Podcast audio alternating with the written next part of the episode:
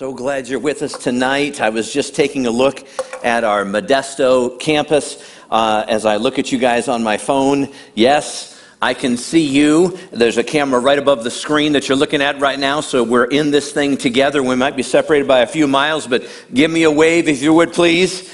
Come on, I see you guys waving at me right now. I see somebody on the right hand side. You're not waving at me. You need to be waving at me right now because I'm looking at. I'm, I'm, just kidding. We're, good evening. We're glad you're with us. Uh, Modesto, thanks for being with us. And uh, Decula, thank you for joining us as well today. We're grateful. We want to get right into God's Word. If you brought your Bible with you, would you open it to 1 Samuel, please?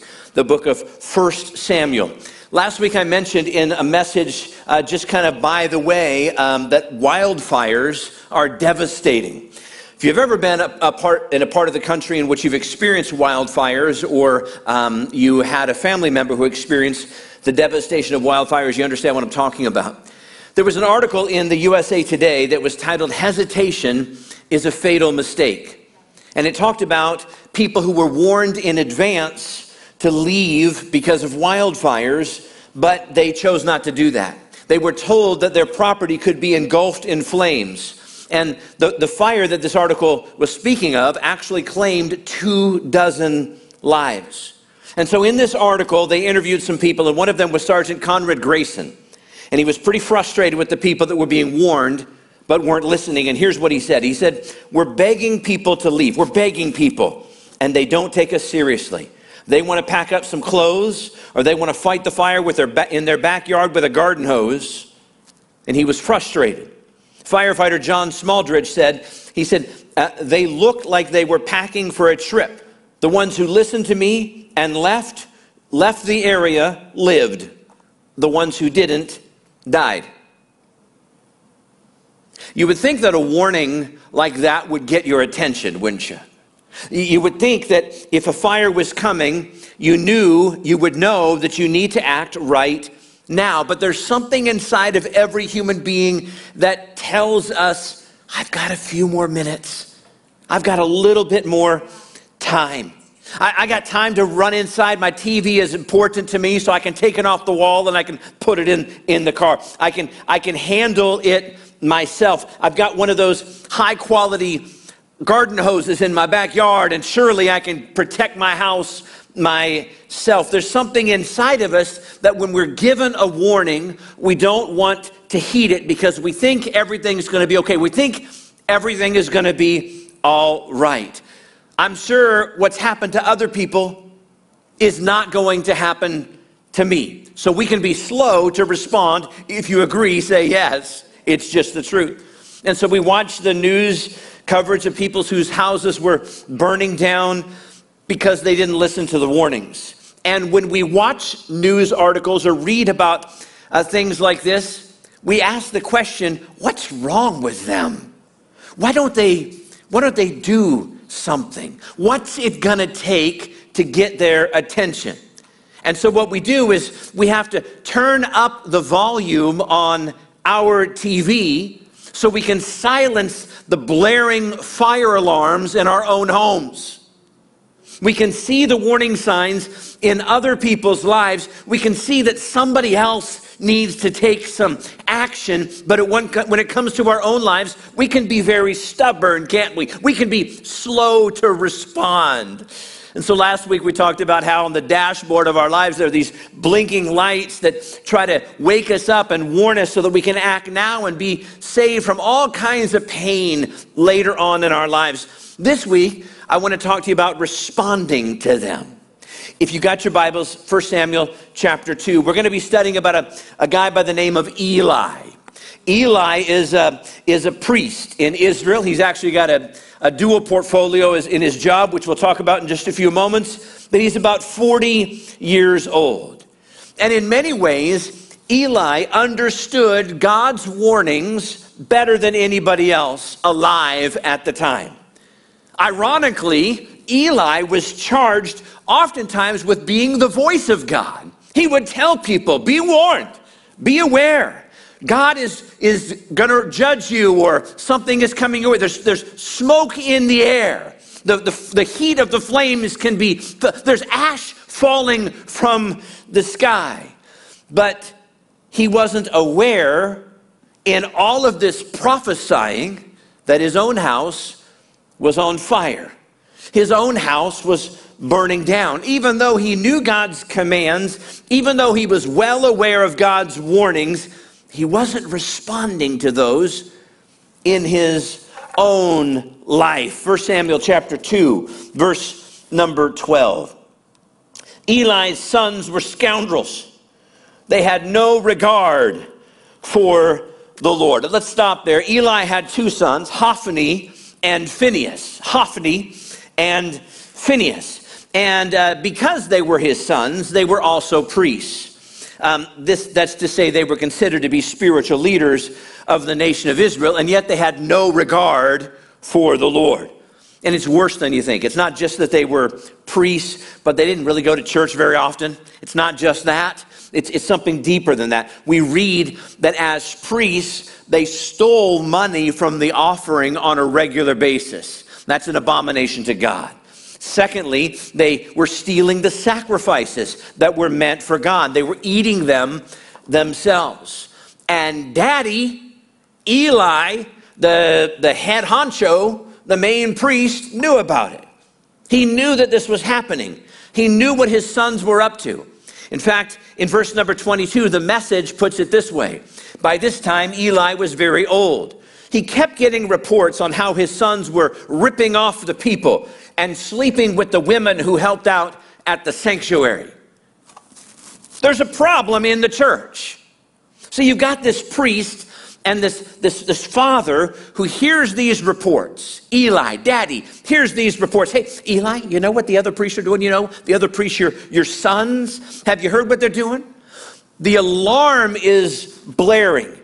And it's time for daddy, it's time for Eli, the main priest, to take some action. He's got to do something. So we read in the scriptures that it said Eli took them to task. It says he called them out. Oh, this is gonna be good. Daddy's coming on the scene. Boys, you done did messed up. Daddy's gonna correct you now. Something's going. He's probably gonna remove them as priests. Something serious is gonna happen. But here's what we read that Eli says to his sons. Eli called them out. What's going on here? Why are you doing these things? I hear story after story of your corrupt and evil carrying on. Oh, my sons, this is not right. These are terrible reports I'm getting, stories spreading right and left among God's people. If you sin against another person, there's help, God's help. But if you sin against God, who's around to help? And um, that's it. That's all Eli says. He gives them a good talking to. And that's it. What the super nanny calls a threatening parent. Parent that's always saying, well, next time this happens, or if you do that again, or I'll turn this car around. Hophni, Phinehas, I'm, this, this is your last warning. I will turn this car around. And he's got a lot of words, but daddy has no action. And we read of the warning that comes to Eli. God sends a special messenger. God says to Eli, Why do you treat your sons better than me? Turning them loose to get fat on these offerings and ignoring me. Verse number 27. And then God says in verse number 31 Be well warned it won't be long before I wipe out both your family and your future family. There are going to be some long term consequences for this. Hmm. So God warns Eli that a fire is coming. If God was to give you such a warning about your family and your future family, would you not do something? Would you not activate something in your life? But I'm telling you, as I search through the scriptures, there is no response recorded from Eli after this warning. He receives the message, and that's it. And the next chapter, another warning comes. This time it comes through a boy named Samuel, who grew up to be a great prophet of God. And in verse number 11, he hears God's voice. Samuel hears God's voice for the very first time. And God gives to Samuel a message. Little boy Samuel, a message for Eli, this older priest. And here's what God says to Samuel in 1 Samuel chapter 3, beginning at verse number 11. And the Lord said to Samuel, See, I am about to do something in Israel that will make the ears of everyone who hears about it tingle. At that time, I will carry out against Eli everything I spoke against his family from beginning to end. For I told him that I would judge his family forever because of the sin he knew about. His sons blasphemed God, and he failed to restrain them. Therefore, I swore to the house of Eli, the guilt of Eli's house will never be atoned for by sacrifice or offering. In other words, Eli had done absolutely nothing. I've warned him and I've warned him and I've warned him, God is saying, and the time is up. The time for warning is over. God says he's done nothing. He hasn't heeded the warning signs. Be, be, he's well aware of my commands, and yet he hasn't done anything. Now, now, here's what I know about Eli, eh, because I feel like I know it about human nature because I know it about myself. If you were to rewind Eli's life about 40 years, when he first started out as a priest, this isn't what he wanted. Don't you all agree with me? This is not what he signed up for. It's not something that he meant to have happened, but then it happened. God had warned him, right? He smelled the smoke and, and, and he saw the ash and he felt the heat of the fire, but he doesn't do, he never does anything about it. So the question that I have is I've searched this scripture, we're talking about God's warning system, is, is not just the question, can we see the warning signs of God, but the question is, what are we going to do? How are we going to respond when God warns us? Because God's warnings call us to action. His warnings call us to do something. His warnings should give us a sense of urgency. So, for the next few moments, all of us at all of our campuses, we are going to look at some things in the life of Eli. And I think we're going to see ourselves pretty easily in this story. I know that I see myself in this story. And we're going to consider what keeps us from really responding to the warnings that God has had for us in our lives. You need to know, first of all, that Eli wasn't just a priest. I told you he was also, uh, he was also a, a judge. That's a dual portfolio that usually in the, in the culture in that era, um, a priest and a judge were two different people. But Eli's like, nope, I got this. So he takes on a dual portfolio, two full time jobs in his life, and, and it wasn't typical. He decided to be both. This would have translated to Eli being very, very busy very much overextended in his work. He would have had his hands full as just a priest, and he would have had his hands full as just a judge. But Eli was both. And here's what happens we get really, really busy, especially at work. We get overextended and we see the warning lights in other places. Maybe it's in our spiritual life, or like in Eli's case, maybe it's in his family life. And we see these lights lights flashing, and it's not that we don't recognize them, it's just that we're really busy right now. So our response is the first word I want to share with you tonight procrastination. And he, he, here's what we say to God I'll get to it later. I, I, I, it's not that I don't agree that there's a problem. I know, God, that there is a problem. But I see the fires getting a little bit closer, but it's just a really busy season now. When things slow down, when I catch my breath, I'm going to address this. I, I really am. So maybe for you, your story is or was a whole lot like Eli's story. You're doing really well, maybe at addressing the blinking lights at work, but you've ignored some of the blinking lights at home. And I got to tell you, this series is just, I'm preaching to me, and you can listen in. When, when you're at home, you might take phone calls during dinner, or, or, you, or you, go, you go to the kids' games and you're checking your emails, or, or you're on a date and you decide to take the text message. You, you're, you're, you're making sure that the fires at work are out, but, but there's smoke in your own house. God is calling us to do something about it. We intend to. We intend to.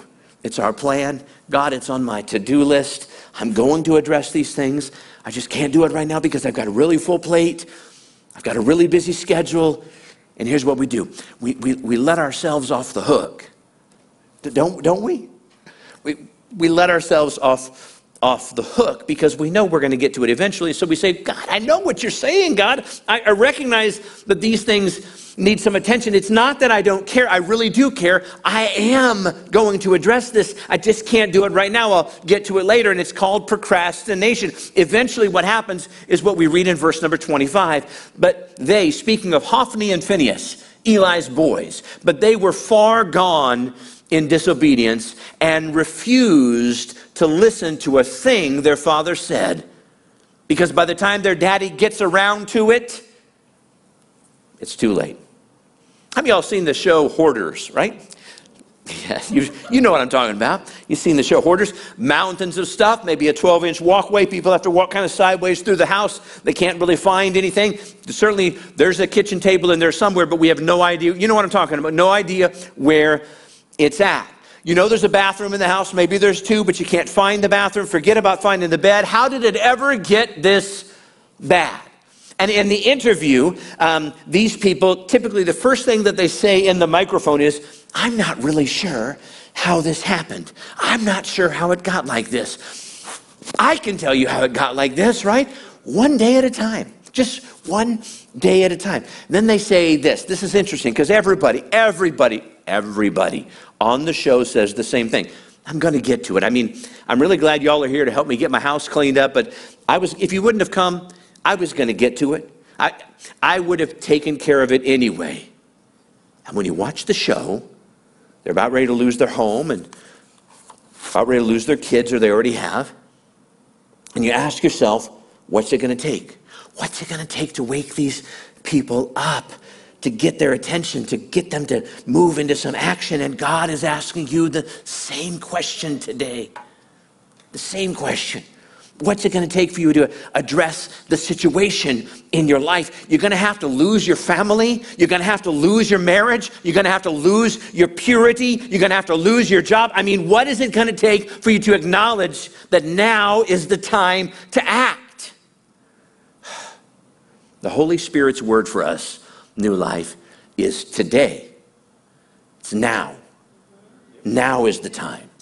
Hebrews says today is the day of salvation. Do not harden your hearts. But we procrastinate. And it's not that we don't care, because we do care. We just think it can wait until later.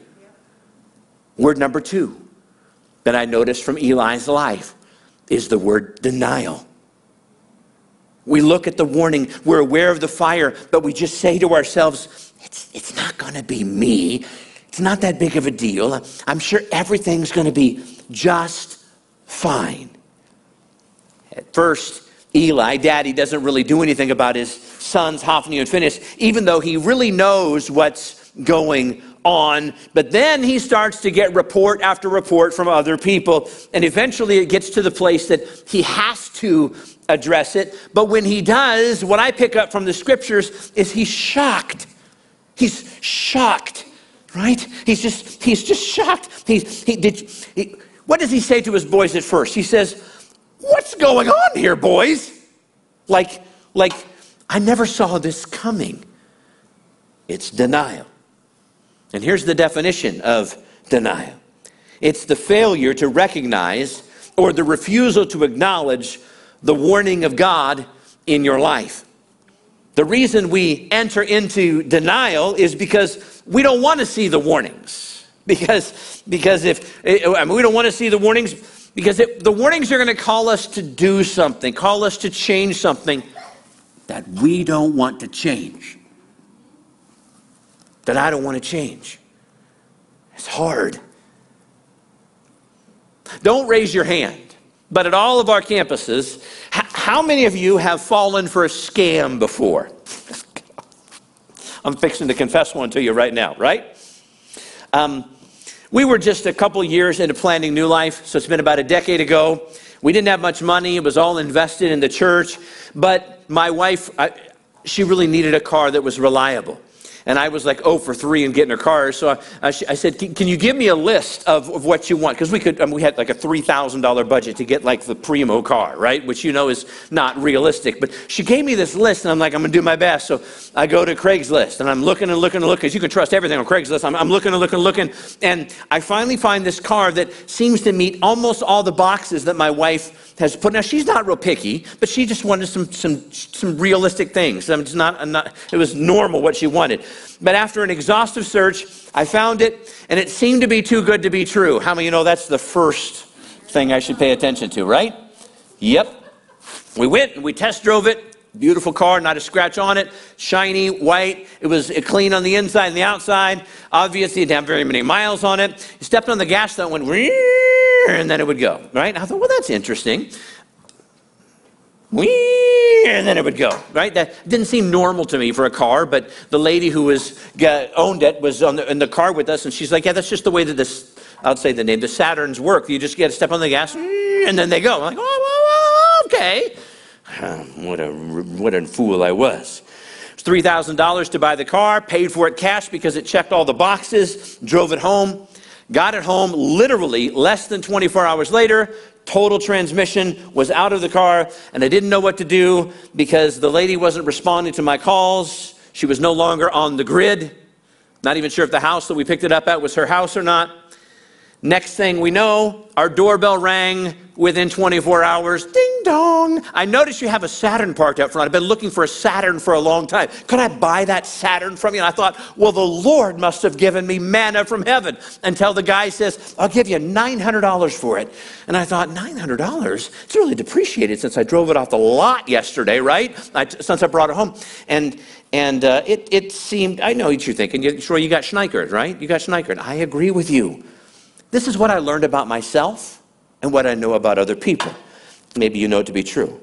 It's hard to see the warning signs when you don't want to see the warning signs. I'll tell you why scams work. It's because people, people don't want to believe it's a scam. Now, other folks see it for what it is, right? Sure, you do.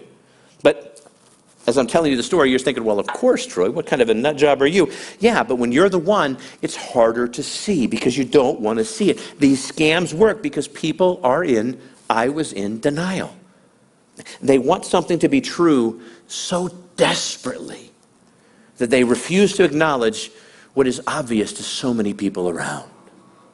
So, denial is the refusal to acknowledge, the refusal to recognize the warning systems of God in your life because you want to keep on doing what you're doing. You want to keep on living the, this. You want to want to change, but you don't really want to change. You don't want to change because you become so comfortable with where you're at. And here's what happens we stay in denial, but the warnings will continue to come until you start experiencing severe consequences and eventually hit rock bottom. And I think God would say to you this day Do you smell the smoke? Can you hear the firemen pounding on your door? Get out! Get out now! You don't have to hit rock bottom, Jesus would tell you. You don't have to hit rock bottom. Don't, don't buy into the lie. You don't have to hit rock bottom. He's saying, God is saying, I'm trying to get your attention right now. Don't wait until late. Do something today because what you do today can make all the difference later on. Eli shows us another common response to God's warning system in chapter 3, verse number 13. Check this out. For I told him that I would judge his family forever because of the sin he knew about. His sons blasphemed God, and he failed to restrain them. Eli did nothing to stop them. He found out about what they were doing, but he didn't do anything about it. He's aware of it, but he does nothing. The word for this, third and final word I'm going to give you today, is the word passive. Passive. Eli, Eli shows it to us. He's just passive. Passive. Here's what we do we see God's warning lights, and we just say, I'm not going to do anything because I'm sure it's all going to be just fine. Everything's going to work out. And we gloss that under the, the veneer of faith. But it's not faith, it's foolishness. We're passive. And one of the reasons that we are passive is because we, if we knew just how bad things might be, oh, it, it just seems like We'd be happier if we just don't look, if we just don't address the reality. And so we stay passive. We see studies on this. Studies like like it's reflected in other areas. Like if somebody's family lineage has history of cancer in their family, oftentimes they're going to be the least likely candidates to go in for a cancer screening. It's just true. Or or when a person has financial trouble, they're the least likely person to stay on top of their finances and balance their checkbook. It's just true. Why? Because there's a part of us that says doing nothing is what's best, right? But that's not how you deal with the fire. When, when a fire is coming and you do nothing, the fire spreads. It spreads quickly, it spreads rapidly. There are a few cues, I think, as to why Eli was passive, why we might be passive. First, I want you to look at Eli's response. Samuel, this boy, comes to him, hears a word from God, and shares it with him. He comes and says, Look, here's what's going to happen to your family. Here's what's going to happen to your sons. And look how Eli responds to Samuel in verse number eight, uh, in, in verse number 18. He says, um, So Samuel told him everything, hiding nothing from him. Then Eli said, He is the Lord. Let him do what is good in his eyes. He is the Lord. Let him do what is good in his eyes. You're going to die. Your children are going to die. All your future generations are going to suffer. He is the Lord. God is God. Let him do what he thinks is best. And you know what? That might sound super spiritual. You might read that through the lens of what? Faith. But it's not. God wants us to understand this is very passive and it's wrong. You see, what God was looking for was a broken man who would fall on his knees and say, God, I have been so wrong. My way has not been the right way. Look at where my way has led me. God, you know what is best. God, I want for my life what you want for my life. So this day, God, I surrender everything to you. God, I beg you for your mercy and I cry out to you today. I need your help, God. That's what God was looking for. Not, well, God is God. Let him do what he thinks is best. But I think the number one reason Eli was so passive is revealed in verse number 22, where it says, By this time, Eli was very old. I think Eli probably thought, It's too late. That's, that's a common response. I understand what you're saying. I know something needs to be done, but it's just too late for me to do anything about it right now. My guess is no matter what age you are, you agree with this. You see the warning signs in your life? In fact, you might be aware of those, he might have been aware of those warning signs for, for years. But what are you supposed to do about it now? Because it's just, it's just too late. It seems that way. Now, if you would have told me this five or 10 years ago, 15 years ago, well, maybe. But what am I supposed to do about it now? The house is already burned to the ground. You might say, Troy, my, my kids are too old, my marriage is too broken, my debt is too overwhelming, my friend is too angry, my reputation is too shot, my addictions are too powerful. My relationship with Jesus has grown too cold. It's not that I don't want to take action because I do, but what am I supposed to do about it now? Things have just gone too far. And in a very real sense, the bad news is you're right. That's why we have this message that God is giving to us that says you can decide today what to do so that you can spare yourself from heartbreak tomorrow. So, on one hand, I desperately want you to get the message. What, what do you need to act on today? What, if you don't act, what's it going to be like later? But there's another part of me that would say, it's too late for you But it is never too late for Jesus Christ. It is never too late for Jesus. It is never too late for Jesus. My favorite thing about God is that He can redeem absolutely anything. In all things, God works for the good of those who love Him, who have been called according to His purpose. God can redeem. It doesn't mean there's not going to be any pain. It doesn't mean that it's going to be easy, but He can redeem it. It is never too late for God. It is too late for you, but it's not too late for Him. So if you're at a place today that you feel like it is too late, I've missed my opportunity. The theme of this entire book, the theme of the whole Bible is there is a Redeemer, and His name is Jesus Christ. And you can't, but He can.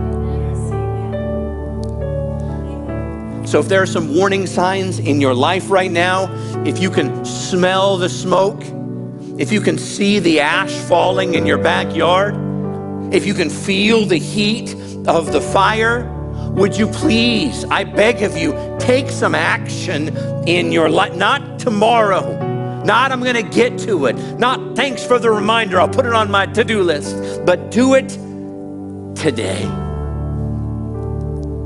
Would you bow your hearts and your heads with me at all of our campuses and pray with me? But before we pray, with your heads bowed and your eyes closed, let me just ask you a few questions. Is there some person that you need to confess to? Is there someone you need to ask accountability from? Do you need to sit down with someone and say, we're going to start doing things differently? Is there a phone call that you need to make? Is there someone at home that you need to talk to? Is there something at home that you need to throw away? Do it today. I'm going to pray and I want you to think, really think. And I want you to listen. What is God warning you about. He's not doing it as an angry judge pointing a wrinkled finger at you. He is doing this as a loving father saying, I want to spare you from all the pain that's right around the bend. Let me help you. Listen, heed my warnings. And when I'm done praying, I want you to respond, not tomorrow, not when you get home, but I'd like you to respond today. Mighty God, we come to you by faith and trust that your word is true. You've given to us example after example of faithful followers of God and unfaithful followers of God. You've given us warnings in the Bible. You've given us warnings and caution lights and blinking lights and dash lights and road signs all around us, trying to warn us, to lead us, and to guide us into all truth and to all righteousness but we tend to want to look the other way. We'll procrastinate or, or we'll deny, we'll turn away from what it is you're trying to show us, God, or, or, or we decide that we can do, we can decide what is best in our lives and we'll be passive. So, Lord, today we ask in the name of Jesus that you would help us to see things as you see them. Lord, no longer be bound by these things that are trying to take us out and lead us down the path of destruction. God, we see we see the ash and we smell the smoke and we feel the heat and we don't want to get burned. And like Eli, we don't want our family to perish and our future generations, oh God, to suffer. So we confess these things to you today, God, and we ask for your help with all heads bowed and all eyes closed and no one looking around at any one of our campuses. I'm speaking right now to Lathrop. I'm speaking to Modesto. I'm speaking to Decula. I'm speaking to our online friends. The fire is coming and God is showing you. I'm going to count to three, and when I get to three, if you sense that God is telling you something, man, I'm already standing because I know He's speaking to me. If you sense that God is telling you something, it doesn't mean that you're destined for a devil's hell. What it means is God is trying to wake you up and spare you from the pain. And He wants to help you and get you on the straight and narrow. So when I get to three, if you're sensing God's warning in your life, then you're going to heed that warning and you're going to take some steps to respond to God today. Man, I want you to take a step of faith by simply standing for the Lord. One, I know you don't want to do this. I know inside of you, you're like, well, I could stand at home. That would not be today. I want you to take charge today, to respond today. Two, something inside of you is saying you can stay seated. You might be the only one. I'm telling you, nobody should be looking anyway. This is between you and God and He wants to help you and meet you in a mighty way. Are you ready? Three. Stand to your feet. Come on, Modesto. Come on, Decula. Come on, Lathrop. Stand up. God, I smell the smoke. I feel the heat. God, I, I see the ash. Lord, I need your help. I need your help. Mighty God, mighty God, I need, I need your help.